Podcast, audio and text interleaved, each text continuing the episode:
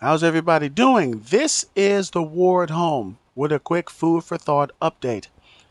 As the time recording this, there are still major races for the Senate and for the House that are still happening. And as the time recording this, there have already been a few elections called. A few very, very, very, very, very, very highly anticipated races have already been called.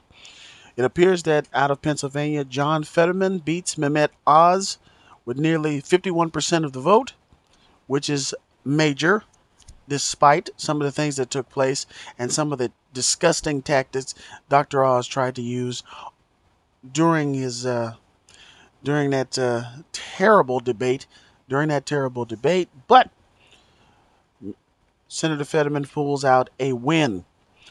Unfortunately, also in Texas, Greg Abbott beats Beto, Beto O'Rourke for governor, which is terribly disheartening.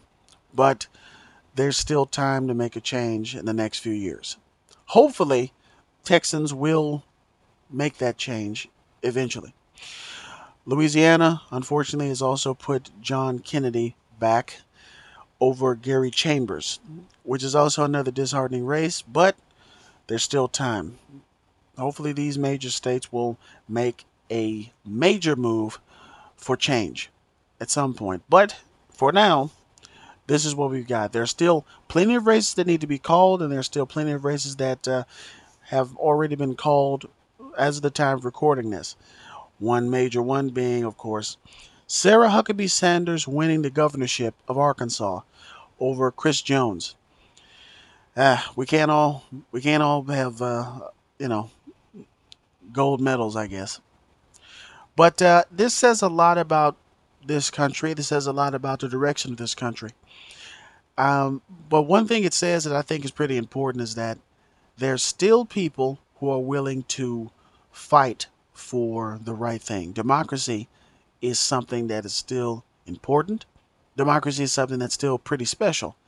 And even though I'm going to say I, like a lot of people, were disappointed by the results of some of these races and am gradually beginning to grow some new hair I can pull out of my head looking at the Senate and at the House.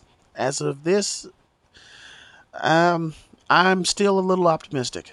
I'm, I'm still a pessimist too, but you know, an optimistic pessimist pessimist is still kind of mean. So I guess I'm not losing. I'm not losing any of my my zip. But uh, for now, that is all we've got. This has been the War at Home, and this has been your food for thought wrap up.